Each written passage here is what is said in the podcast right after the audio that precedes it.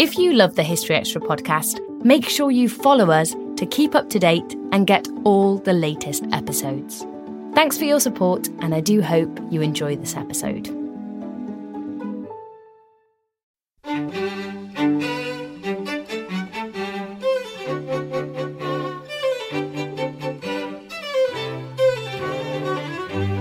June twenty fourteen, there was some some images of areas of the desert being bulldozed, and it was said that this is Sykes-Picot being literally being being torn up. That was Catriona Pennell discussing the legacy of the Sykes-Picot Agreement. He feels, I think, that the Mediterranean is a place where one can go and write one's own story, that it's a place where rather than being the victim of the gossip and the insinuations of others, you can actually you know, uh, seize your life by the scruff of the neck. And that was Joe Moshenska on the exploits of the seventeenth century explorer Sir Kenelm Digby.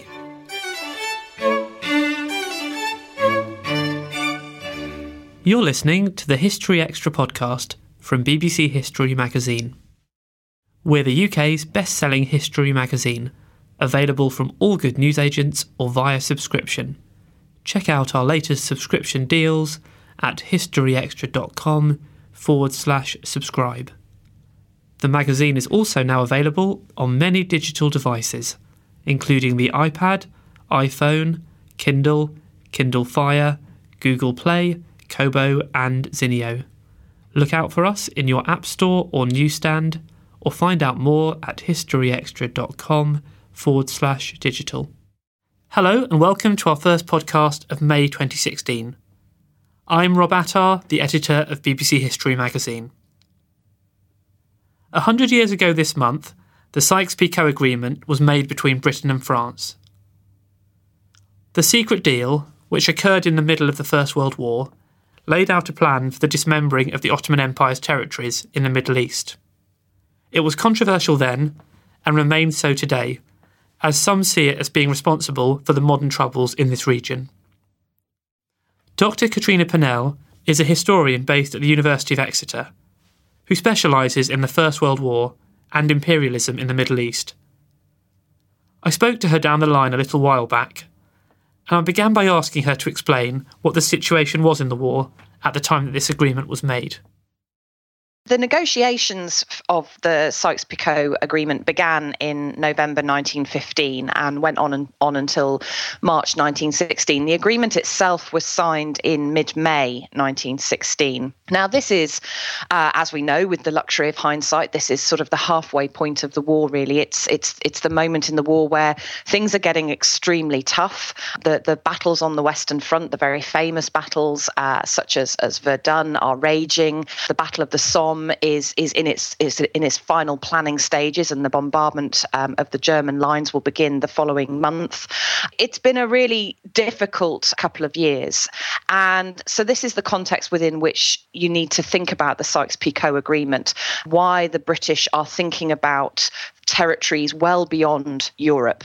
Why were they looking at this at this time? Because, as you say, they obviously had their hands full in various other theatres. You've got to take a, a long view, as as with any historical uh, event. You, you you need to be thinking about the, the longer context.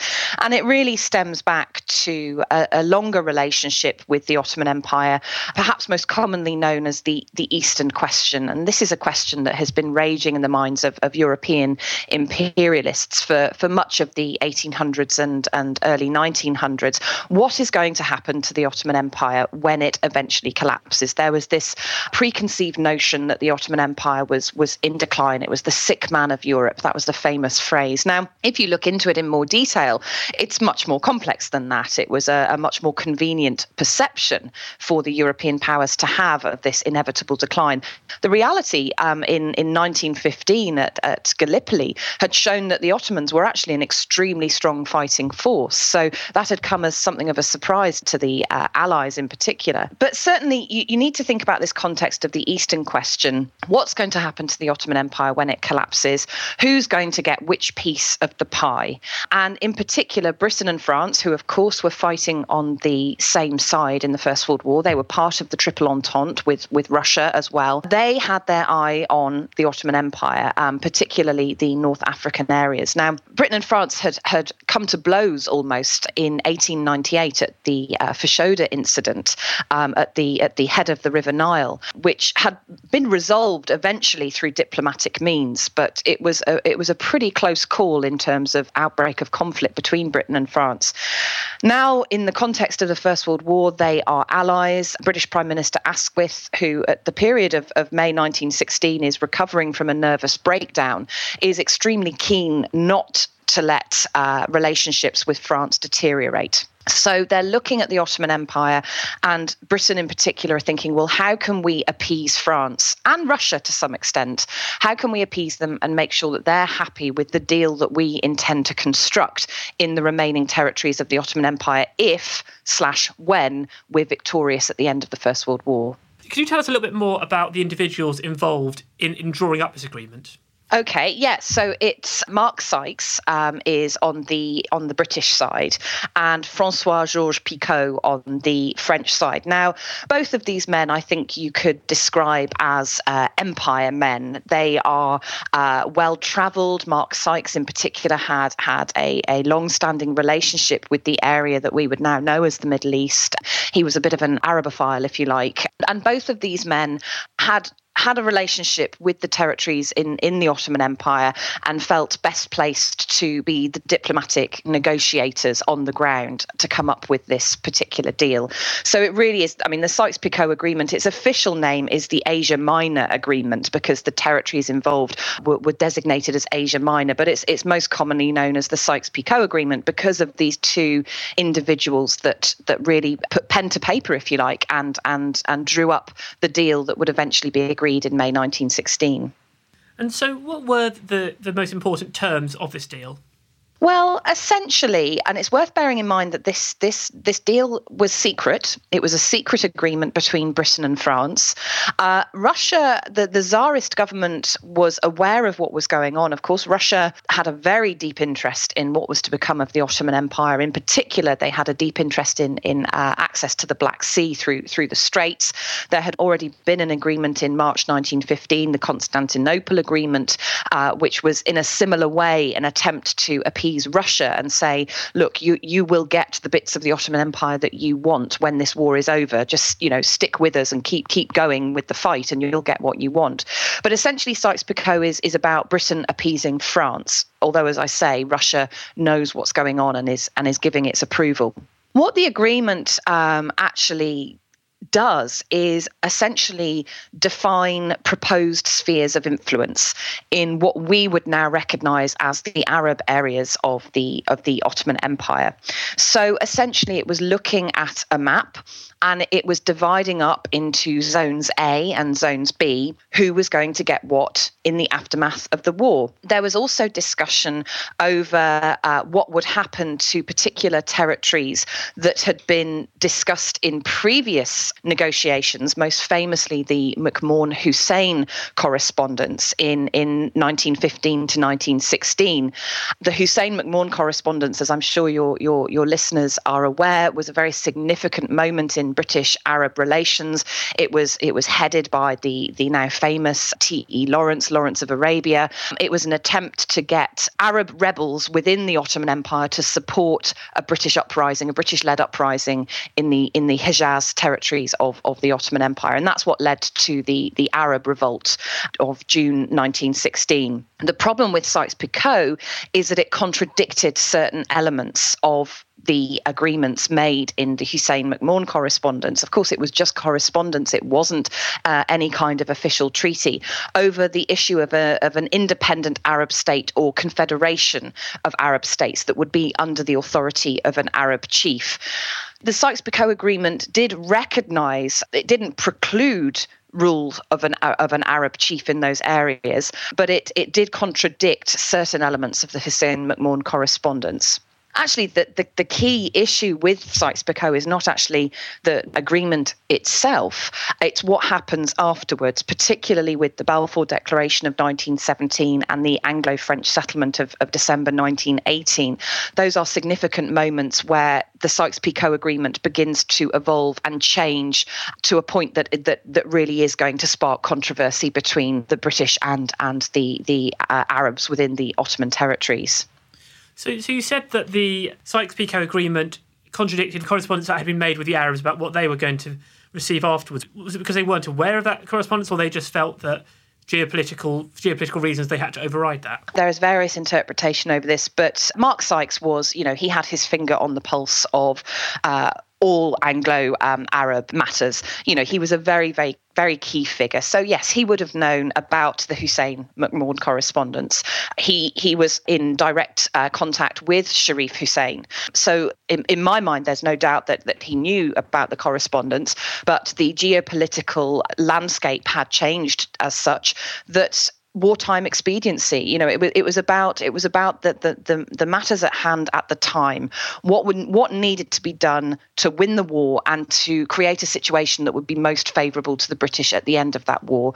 So Sykes-Picot has to be understood as one of a portfolio of agreements that were made between nineteen fourteen and and and nineteen twenty-three about what the future of the Ottoman Empire, and and they evolved as the situation on the ground changed. So no, it, I would say definitely that. That, that Mark Sykes was doing this to do with, with Britain's best interests at heart. You mentioned before about the Balfour Declarations. So what did Sykes-Picot say about what was then Palestine, and to what extent was that then contradicted by the Balfour Declaration? Well, quite simply, the, the Sykes-Picot Agreement designated a section within the, the map um, for an independent Arab state that did um, include what we would now recognise as the, the occupied territories and, and Israel. The problem with the Balfour Declaration is that that territory was then being handed over to the Jewish people to create their, their homeland. So it was no longer going to be um, a, a territory ruled by the Arabs. It was going to be handed over to, to constitute a, a new national community. Balfour was aware of, of what was being discussed in, in Sykes-Picot. He he was Foreign Secretary in, by nineteen seventeen. He had the, the ear of the Prime Minister. He was very much aware. But of course, the situation by nineteen seventeen had changed again, um, and and by this stage, um, if we're to understand the Balfour Declaration, we have to understand again the British government's need to um, appease the Americans, the Jewish community within America, as well as the British Zionist uh, community at home, not least Chaim Weizmann, who again had direct access to the government because of his expertise in, in chemistry and his development of the smokeless explosive acetone. I understand that these treaties, although it was a, a secret agreement, it actually did eventually leak out. How did that happen, and what was the upshot of that? You're absolutely right. So the, the Sykes-Picot Agreement was a secret agreement, um, but by November nineteen seventeen, it had been made public. How is the question? Well, quite simply, the Tsarist government in Russia had fallen by this stage. Uh, there had been revolution, and the, the Bolsheviks were, were now in charge. And of course, the Bolsheviks, by their, their very, you know, political ideology, anti-imperialist, and they saw these wartime secret agreements as, you know, an a, abhorrent example of what capitalist imperialist um, empires do to uh, pursue a, an unnecessary and an illegitimate war. So their way of getting their own back, if you like, of, of, of sort of highlighting the, the weakness of these imperial um, entities was to expose the Sykes-Picot Agreement publicly. And this was done on the twenty-third of November in uh, nineteen seventeen in, in Russian publications such as Pravda. And then about three days later, um, it was it was made public for the first time in the English language in The Guardian. Once this agreement became publicised, what were the reactions of the various stakeholders? I'd imagine they can't can't have been too pleased about it, certainly, say, the, the Ottoman Empire. No, not at all. I mean, there was a great deal of embarrassment on the part of, of Britain Britain and France that, um, you know, their so-called secret machinations had, had been made public, and had been made public by, you know, an entity, the Bolsheviks, that had, had organised for, for Russia, a, a leading ally, to, to leave the war on the part of the, the, the Triple Entente. So there was a great degree of embarrassment. In, in terms of, of the reaction in the Ottoman Empire, I mean, certainly those Arab, those key Arab figures such as uh, Sharif Hussein that the, the British had been courting for much of the war, this information came as a, a as a huge uh, shock and a, and a great deal of, of disappointment. But of course, by this stage, what you've got to take into account is that the, the secret agreement was leaked three weeks after the publication of the Balfour Declaration on the second of November nineteen seventeen. So quite frankly, things had moved on. It was the Balfour Declaration that was at the forefront of, of particularly um, Arab unhappiness. This, this uh, indication that what they believed to have been agreed in nineteen fifteen, nineteen sixteen, they'd stuck to their side of the deal. They had revolted. Uh, they had fought against their imperial masters. That had not uh, been met with the promises that they believed they were going to receive. So really, it's yes, it's embarrassing, but it's it's not a it's not going to have huge ripples because things have moved on quite significantly with with, as I say, the publication of the Balfour Declaration. In the end, how close were the terms? How closely were the terms of Sykes-Picot reflected in the eventual post-war settlement of the Ottoman Empire? Well, without getting too uh, deep into it, because, uh, you know, it is worth remembering that the Sykes-Picot Agreement of nineteen sixteen did did evolve by the time of the of the peace treaties. And as I've said already, the, the Anglo-French Agreement of, of December nineteen eighteen did more in terms of, of laying out the precise lines and where they were going to be drawn. But I think, yes, I think Sykes-Picot is a good blueprint to understanding the the the borders that were eventually cemented through the period of nineteen eighteen to nineteen twenty-three during the, the peace process, the Treaty of Sèvres, the Cairo Conference of the nineteen twenties. Sykes-Picot was a document that kept being returned to. And if you look at the lines that, you know, literally the, the, the straight lines drawn by Sykes and his, his colleague Picot, they do reflect very strongly the lines that eventually uh, made up the, the territorial borders of countries that we would now recognise as Iraq and Syria, et cetera. You still hear actually quite a lot nowadays. You hear the, the names of Sykes-Picot in relation to the, the current troubles in the Middle East. How much influence do you think the agreement really did have on the situation today? And is it is it really fair to blame Britain and France for some of the problems today? I think that's a really, really interesting question, um, and I can see it from from from both sides, really. I mean, of course, uh, Sykes-Picot has, has has come back into uh, popular understanding very recently because of ISIS jihadists claiming that they have broken the border of Sykes-Picot. This this was in June twenty fourteen. There was some some images of uh, areas of the desert being bulldozed, and it was said that this is Sykes-Picot being literally being being torn up. So certainly in the rhetoric and the propaganda of the extremist movement of, of, of ISIS, Sykes-Picot is seen as a as a touchstone, as a as a shorthand way of referring to um, Western double dealing and Western breaking of promises towards the Arab peoples. But then looking on it on the on the other side, well, first of all, ISIS does not represent the vast majority of those people living in those territories. So uh, you know, I think it's really important that we remember that that that ISIS um, at its very base level is is a, is a movement founded on an ideology that isn't necessarily shared by the vast majority of inhabitants of those territories. Also, I think it's worth bearing in mind, whilst we're seeing the the terrible uh, destruction of places like Syria and Iraq, literally the collapse of these of these nation states into the fragmented parts um, based on tribal and sectarian and, and ethnic distinction, it's worth bearing in mind that these states did retain their, their sovereign entity for the best part of one hundred years. So the idea that Sykes-Picot is this is this sort of bomb waiting to go off, well, it, it lasted for a very long time. So I think it's more rhetoric than reality.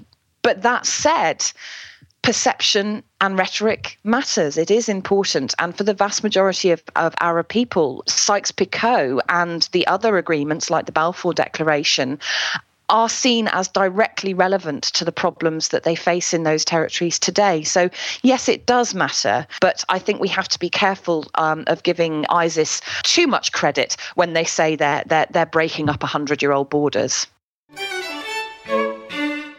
That was Doctor Catriona Pennell. Her most recent book is A Kingdom United, Popular Responses to the Outbreak of the First World War in Britain and Ireland, which was published by O U P in two thousand twelve. Now it's time for the latest history news with our digital editor Emma Mason. Marine archaeologists believe they may have located the wreckage of Captain James Cook's ship Endeavour in Rhode Island. The fate of the ship, which set sail in seventeen sixty-eight, has remained a mystery, but researchers believe Endeavour was sold into private ownership by the Crown in seventeen seventy-five and renamed Lord Sandwich. During the Revolutionary War, Lord Sandwich was chartered as a transport vessel by the Royal Navy and eventually served as a prison ship for American Loyalists in Newport Harbour, Rhode Island, National Geographic reports. Researchers believe Lord Sandwich is likely to be one of thirteen ships scuttled in seventeen seventy-eight by the British Navy in order to blockade a channel during the American War of Independence. Now, after uncovering a new document from the National Archives in the U K, the Rhode Island Marine Archaeology Project has narrowed down the location of Lord Sandwich to within a two-square-mile area of ocean off the coast of Newport Harbour. The marine archaeologists have located and mapped four Revolutionary War-era vessels in this area, and research indicates there may be a fifth wreck as well. The team will now search for the fifth wreck and carry out analysis to confirm whether it is indeed Lord Sandwich. In other news, Lawrence of Arabia's famous white robes and ornate dagger look set to be saved for the nation, U K government sources have told The Independent. A temporary export bar was placed on the historic items by the government earlier this year, after they were bought at auction by an unknown foreign buyer. Now, the Arts Council says serious expressions of interest have been received. The deferral period has been extended until the first of July to allow time for funds to be raised. An alternative buyer will have to match the asking price of one hundred twenty-two thousand five hundred pounds for the dagger and twelve thousand five hundred pounds for the robes. Lawrence of Arabia is famous for his role in the Arab Revolt of nineteen sixteen to eighteen and was immortalised in the nineteen sixty-two David Lean film. When placing the export bar on the items in February, Culture Minister Ed Vasey called Lawrence, quote, one of the most extraordinary figures of the twentieth century. Our second interview this week is with Joe Moshenska. Joe is a historian at the University of Cambridge and was one of the B B C New Generation thinkers for twenty fifteen. His new book, entitled A Stain in the Blood, is published today, the fifth of May, and tells the story of the seventeenth century English explorer and diplomat, Sir Kenelm Digby. Our reviews editor, Matt Elton, interviewed Joe not long ago and began by asking him how the idea for this book first came about. Well, I, I started coming across um, Kenelm Digby in things that I was reading, but he was never the focus of anything. He was always um, sort of hovering in the margins in this rather fascinating way. He had a he, he seemed to be a sort of walk-on part in the stories of lots of other more famous people. And once I started to look into him in his own right, I was I was so attracted by this range of things that he'd done. He would crop up when I was reading about the history of literature, about the history of philosophy, uh, about the history of science, about all these areas that seemed so so different and far from one another. And there was this man with the, with this distinctive name. I thought, well, it must be the same man. And once I looked him up, I thought, well, um, he deserves a lot more than this. He deserves not to be a part of lots of other people's stories, but to have um, but to have his own story told. And and when I started to investigate his life, Um, the part of it that immediately excited and interested me the most was this amazing year that he spent in the Mediterranean in his twenties.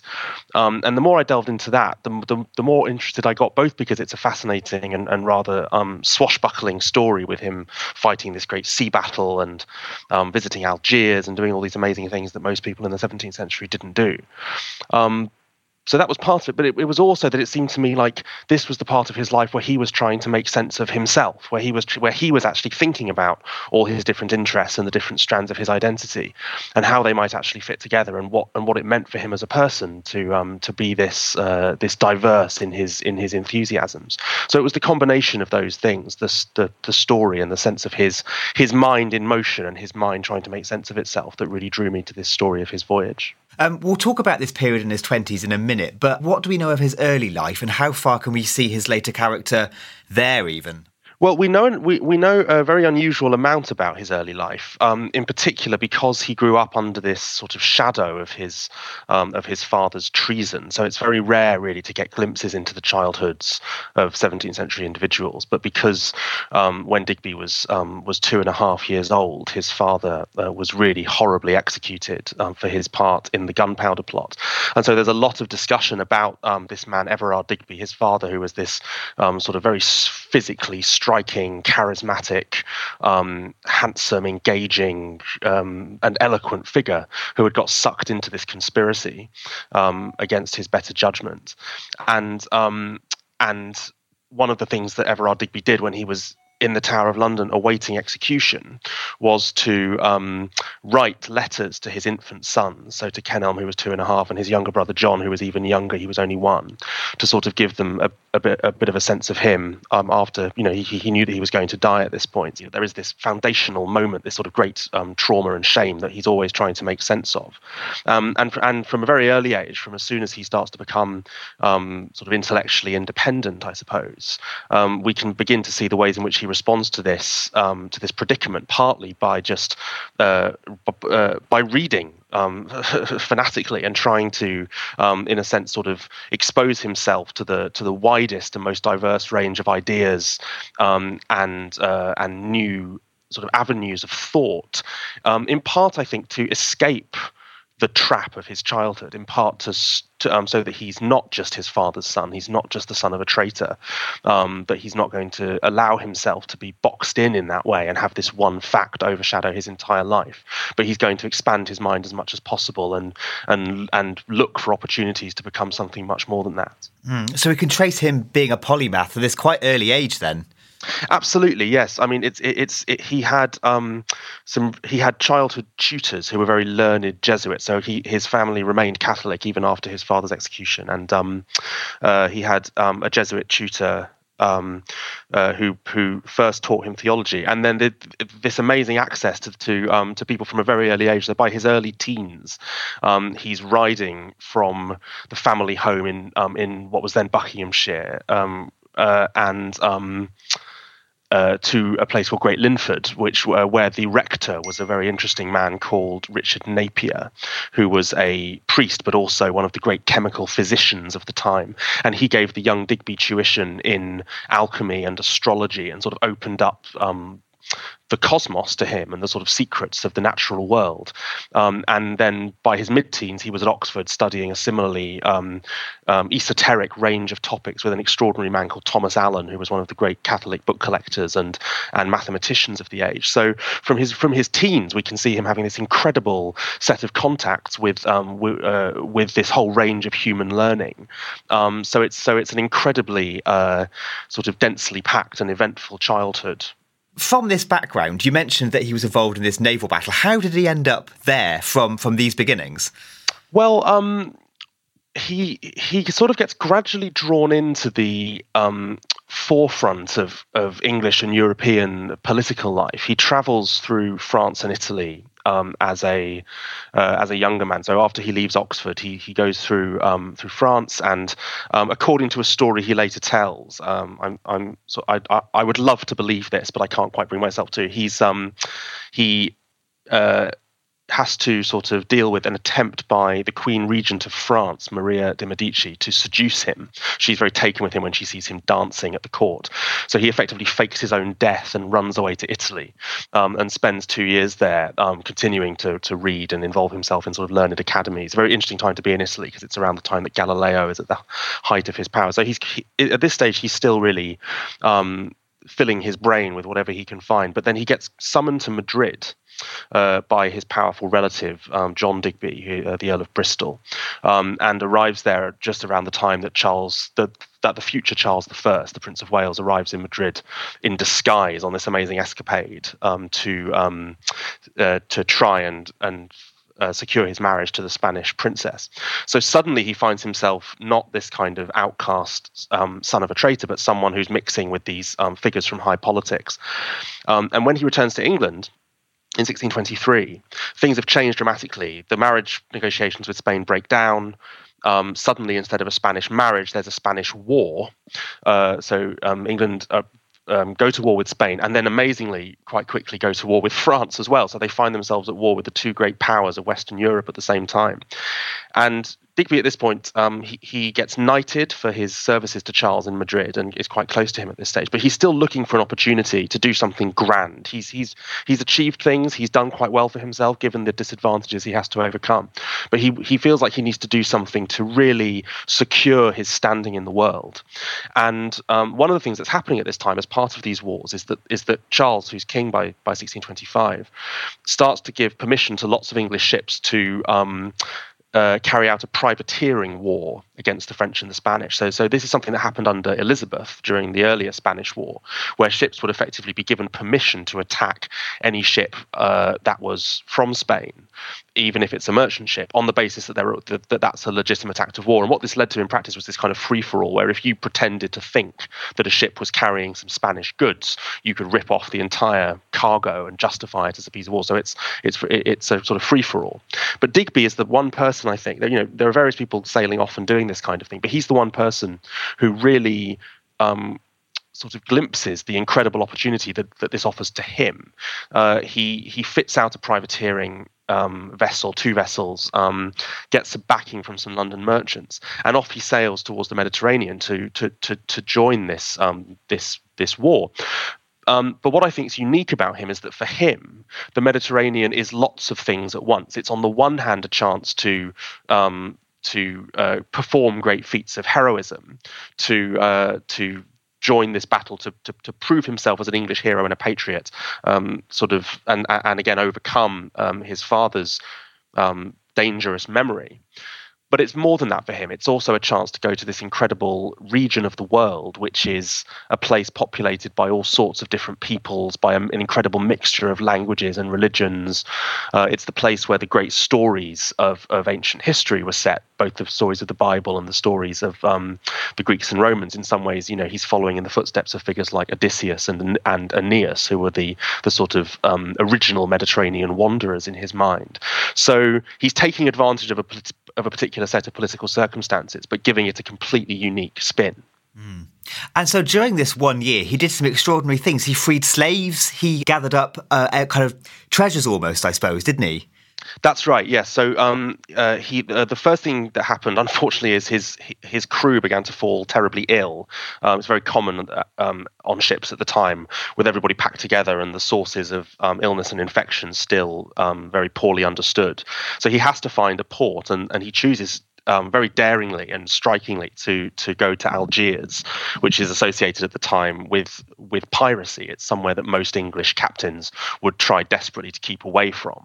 And Digby sails blithely into the port and um, manages to sort of ingratiate himself with the local rulers and spends an incredible few weeks there. Um, he buys Arabic manuscripts. He he's one of the only, uh, in fact, he's the only Uh, English traveller from the time that I've been able to find who actually meets and talks with um, Muslim women in Algiers, which is a very unusual thing to do. He manages to talk his way into a household and claims that he meets a family of Muslim women who have two thumbs on one of their hands as a sort of hereditary trait. He writes about this later when he's interested in in um, the way characteristics are passed on. So he's doing still an amazing range of things. He tries out the steam baths, uh, but at the end of it, he he manages to negotiate the the freedom of several dozen English slaves, which again he's partly doing um, because it's It's a good thing to do, and partly because he knows that it's something likely to make him very popular at home, because the English government were were failing totally to actually uh, do anything systematic to free English people who were who were taken into slavery there. Um, so Algiers is the first great event, and he's and it, it's the first sort of sign that he is really making his mark on this voyage. Um, but after that, he sails further eastward, all the way to the easternmost point of the Mediterranean, and that's when he fights this this amazing um, sea battle with the Venetian ships, uh, who were known to be the most fierce and uh, large and well-manned uh, vessels in the Mediterranean, called galleasses. He he engages them in combat at the uh, um, at a Turkish port that was known to the English as Scanderoon, um, and he wins. He manages to take them by surprise, despite being um, uh, outnumbered and, and and outgunned, and he manages to to to defeat these ships and carry away some French uh, vessels that that um, that are at the port. Um, and then, as you say, he um, he goes from there to some uh, uh, pretty sustained thievery in the Greek islands when he goes to, um, uh, especially to a place called Delos, and um, purloins um, an impressive set of classical statues. And again, he's partly doing this for his own artistic interest. He's fascinated by the statues, and he writes in beautiful detail about the the marble work and the way you can sort of see the fine points of the sinews and the flesh rendered in the marble. So it's partly his own love of art, but it's partly that he knows that there's a there's a sort of moment in the English court when various people, including Charles the First himself, are increasingly fascinated by statues from this part of the world. So he knows that when he goes back, these will be very useful as as gifts and or bribes um, uh, to improve his standing in the English court. So he's all the way through, I think he's a he's a extraordinary mixture of very calculated and opportunistic. He knows exactly what he's doing and has an agenda, but at the same time, as I said, incredibly sort of open to the to the textures and the details and the novel experiences of this part of the world. And for him, those two things really go hand in hand. Mm. Are there any other personal qualities that you think helped him? I think he was um, a brilliant storyteller. I think this is one of the things that uh, it, it's very much connected, I think, to to this sense that he's making sense of himself and his place in the world as he goes. He's he feels, I think, that the Mediterranean is a place where one can go and and write one's own story, that it's a place where rather than being the victim of the gossip and the insinuations of others, you can actually, you know, uh, seize your life by the scruff of the neck, as it were, and and um and and forge a much more powerful version of it for yourself. And and I think the storytelling comes through quite literally. So um, one of the uh, one of the other remarkable things he does on during this year, in August of sixteen twenty-eight, he stops on another Greek island, um, the island of Milos, which is where the Venus de Milo would would later be found, and he. Um, And he sort of sequesters himself away for a week and and writes uh, effectively an autobiography of his life t- up to that point. Um, but it's not an autobiography as we would recognise it. It's told in the form of a romance, that is to say, um, a story of heroism and and, and adventure and um, and magicians and seducers and and and obstacles overcome. Uh, so he so he's got a very literal storytelling Um, capacity, but it's coming through all the time as well, I think, in the way, you know, in the way that he manages to talk his way into Algiers. I mean, it's completely unprecedented to do this. You know, it's amazing that he manages sheerly through personal charm to um, to sort of secure a, a kind of temporary uh, peace, a temporary accord between England and, and Algiers. It comes through in all the letters he sends home while he's sailing. Um, he's constantly um, sending letters home to remind people of what he's doing and, and of, of his heroic acts. And it's this ability, I think, not to not to separate, in a sense, life and literature, or life and and and stories, but rather to see them as totally bound up with one another, and and to and to um, and to see the telling of stories as something you do with your life, even as you're in the midst of living it. That's a really um, extraordinary characteristic of his, I think. Um, he also had quite a eventful personal life, didn't he? Uh, what what were the key moments in that? I suppose. He did well. Um, the other crucial Um, thing that happens to him in his early life, I've, you know, having talked quite a lot about his uh, about his father and the influence of his father's reputation. The other thing that happens to him in early life is that um, he falls in love uh, as a very young man with um, with a woman who uh, lives quite near to his family home and is also from a from a Catholic family. She's called Venetia Stanley, and uh, and this is a This really goes on to be, I think, one of the greatest um, and ultimately most tragic love stories of the seventeenth century. Um, they uh, they too have sort of obstacles to overcome in the early parts of their relationship, because Digby's mother is very, very opposed to it, particularly because Um, effectively, although Venetia is from a, from a very uh, noble Catholic family, she's she's unfortunately extremely poor. And in the aftermath of Digby's father's death, um, his mother feels that he needs to make a good match in order to secure the family's future. But Digby won't hear of it, and um, but it means that the early years of their marriage, he uh, they they keep getting separated. When he travels into Europe, when he um, when he goes to Oxford, um, she must she unfortunately believes him to have died uh, when he's in Italy, and so uh, this is the version of it that he later tells, that that that she then becomes betrothed to another nobleman. But what happens, unfortunately, is as she's drawn into um, London court life while he's away, she starts to to attract more and more rumours and, and forms of gossip about her conduct. And of course, we can't Uh, know whether they were based in fact. Um, some of them may have been, but uh, she, she she becomes known as a as a famous beauty and courtesan. This is what John Aubrey calls her um, when he's when he's writing a later uh, sort of mini biography of her. And she's rumoured even to have had a child with um, with the Earl of Dorset, which is certainly not true, but it shows you the kinds of things people were saying.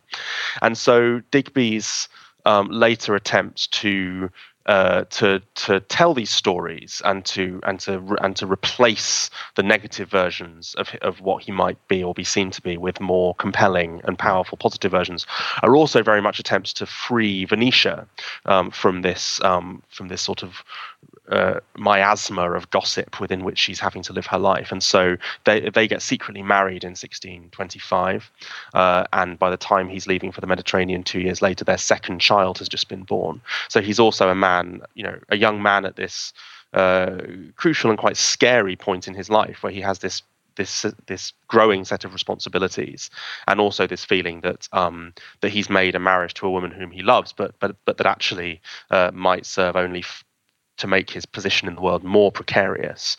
And so he's very concerned with her throughout his time away. Um, he does write letters back to her. He also, um, in, in some ways, the the romance that he writes on Milos, The Loose Fantasies, is very much the story of their love. That's the dominant part of it, really, is the way that they have overcome everything placed in their way and and and managed to retain this kind of pure and beautiful um, love for one another. Uh, unfortunately, that's a part of his life that has a very um, sad ending, because Venetia then dies young in her sleep um, in May sixteen thirty-three, so about four years after he comes back, and um, uh, and that that becomes another sort of crucial and defining uh, moment in his life. Um, But even then, I think the way he responds to her death, which is to mourn very publicly and very passionately, and to write. Um, To, to sort of write avidly, and to have his famous friends like Ben Jonson and Anthony van Dyck uh, write about and paint her. In some ways, I think he is also drawing on the things that, on the kinds of things that he did on his Mediterranean voyage, which was the point at which he really became convinced uh, that he wanted to live a life that was sort of woven through with art and literature in this way. And that was the way he was going to make sense of himself and of her. Mm. What was the thing that surprised you the most while you were writing this book? Um, I think what surprised me the most was, uh, well, I, I think it was those moments at which I would feel as if I was really getting to know Kenelm and could really understand him and see the world through his eyes and see where he was coming from. And then I would suddenly come across um, an aspect of his character or something that he was interested in that just seemed so wildly implausible and arcane and obviously, in a sense, silly and wrong. Um, that, and one of the thrilling things about it has been, in a sense, sort of teaching myself why that's uh, um, an unfair response, that there are things that seem to me um, to be obviously old-fashioned or outdated, and, and it's really helped me to understand why he cared about them so much. And so that's partly things that um, which I've already mentioned, like alchemy and astrology, uh, that seem very outdated and, and sort of superstitious and magical to us, but for him they were completely bound up with modern, with, with very sort of pressing modern questions in science and philosophy. So one of his most famous um, One of his most famous claims was that he had been entrusted with the secret of something called the powder of sympathy, which allowed him, he said, to cure a wound. If somebody was wounded, he claimed, he could cure their wound, not by touching or in any way treating the wound itself, but by treating the weapon with which the wound had been inflicted. And he claimed that the wound would then be sort of cured across the room by this kind of sim- sympathetic magic. But but the thing is, for him, it really isn't sympathetic magic. There's an account that he works out for this, which is all about the movement of atoms, and is actually drawing on Descartes and much more recent philosophical writing. So for him, it's not about magic. It's about working out how the parts of the world might be connected to one another. And for him, it, it's no more mysterious. Well, it, it's it's only as mysterious and strange as things like magnetism, which, again, no one really understood in this period.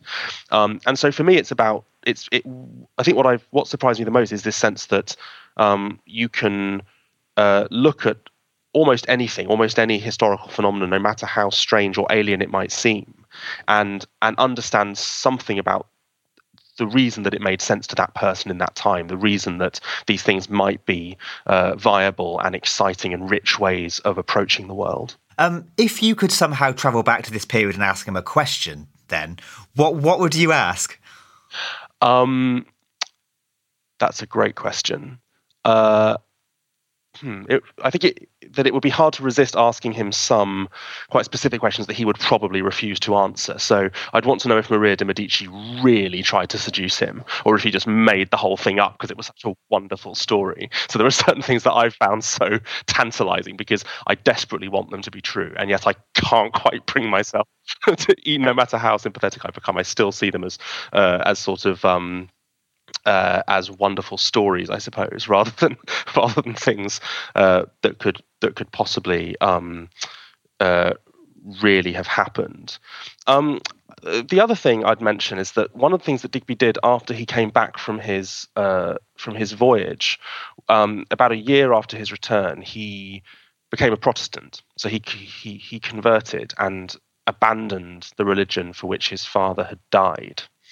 Uh, and about five years later, after, after Venetia's death, Venetia remained a Catholic, and Digby um, reconverted following her death and became a Catholic again. And um, the the few people who've written about Digby before me tend, when they consider this part of his life, to assume that it was just um, insubstantial, that he was just doing it for, for ambition, because Um, he wanted an official role in the in the English government, and you couldn't, you know, have one without swearing allegiance to the king, and therefore um, you couldn't do it as a Catholic. And so, whereas I'm I'm not convinced, actually, my my feeling about that is that he was someone with a much more um, open and sort of supple set of religious beliefs and general um, convictions, and that and and my feeling is that that was actually inspired not by ambition, but not, but in part by what he'd seen in the Mediterranean, where he'd been in this world where you could encounter uh, these incredible mixtures of religious culture, sitting side by side, not, you know, not always getting along, sometimes clashing violently, but also finding ways to to coexist and to interact. Um, places like Algiers and some of the Greek islands he stopped on were these incredible mixtures of different forms of Christianity and Islam and Judaism, sort of muddling along in really interesting ways, side by side. And um, and and I feel like like Digby's own religious uh, changes might actually have a lot to do with that, and to his, attra- his attempt that ultimately failed to find a form of religion for himself that might give him some of that. So I'd love to ask him about that, really. I'd love to ask him, you know, did you really mean it? Was that a deep and substantial change? Um, or was it um, just something you did because it felt like the best and most practical idea at the time? What would you say that his greatest legacy was, if you had to choose just one thing? His greatest legacy? Um... I'll give, well, if it's okay, I'll give us quite specific and a quite general answer to that. Um, the specific one, because it, again, it's an interesting example of how of how uh, really important ideas can emerge from um, from surprising places, is that um, one of the things Digby did at the very end of his life, when he returned to England um, after the restoration of Charles the Second, he'd lived a, a, um, a lot of his later life in exile in Paris, um, having been a very uh, great supporter of the king during the civil wars. He had to go into exile. And, and because he was very involved in science and alchemy and various kinds of practical um, activity, he was one of the first people to be elected as a fellow of the Royal Society, which was founded in that period. And in fact, he delivered a paper before the um, the, the nascent Royal Society, which became the first um, publication that they ever officially sponsored. So, he, so his is the first official paper of this great scientific institution, which is quite striking. And it's a paper on the vegetation of plants. Um, and again, it's an amazing mixture of what seems to us um, just deeply implausible and um, some really very prescient things. So he claims, for example, in that in that work that, that he's found out a way of resurrecting crayfish from their ashes. He believes that he can burn them into ash and then bring them back to life uh, in a tank of water, which again seems pretty um, pretty bizarre to us. Uh, although there, there, there is a reason for him to believe that, which I which I won't go into. But um, he he also in this work ventures the he is the first person ever to suggest that plants take in sustenance from the air around them. So there's a very, very early and somewhat primitive attempt to claim what you know what we would understand today as photosynthesis. And so it's very interesting that that he's that he's able to glimpse something in, you know, through these attempts to think about these sympathetic connections that exist between all different kinds of creature and being in the world, um, which again seems in some ways to us to belong more to the world of magic. He's actually able to make this incredible um, scientific breakthrough and and push um, Uh, future scientific research in a really important direction. Lot, lots of people read this paper and respond to it. So that's a really interesting uh, specific legacy. Um, but I think more generally, I think, you know, um, I think we're returning today to a world in which um, people are really interested in in different kinds of polymath, people from the past and from the present who are, who refuse to stay within any of the particular boxes or categories that that, that their society seems to offer. And, um, and, you know, we hear a lot today, I think, about, you know, the, the fact that people might have many careers in the course of a lifetime, um, I think we uh, we're increasingly inclined to um, to uh, listen to people who are expert in in in many fields and might um, have insights that that that are harder to uh, uh, to find if you're kind of very much contained within one um, within one box. And so I think in some ways Digby's um, the sort of breadth of Digby's interest makes him uh, a strange and, and anomalous figure. But there's paradoxically something very, very modern about that to me, very, uh, very modern about his attempt to bring different kinds of knowledge together and into close contact with one another and see um, what they uh, um, have to offer one another and what they have to offer us. Are there any other interests that he had that you think are particularly significant? Well, I think one of the um, one of the things that stands out, and that I've and that I've I've increasingly actually come to see as a sort of key to understanding the ways that his interests relate to one another, um, is that he was an avid cook. Uh, he was, a, and in fact, um, a few years after his death, um, his sort of lab assistant, a man called George Hartman, actually published um, a a. a uh, book of Digby's recipes, an incredibly interesting cookery book uh, that, that includes some wonderful um, and, and surprising recipes, lots of them drawn from his own travels. So he writes um, about things like um, a recipe for pancotto, which is cooked bread, uh, the way the cardinals in Rome make it. Uh, I'm not convinced cardinals ever made their own breakfast, but it's quite an but it's quite a nice idea.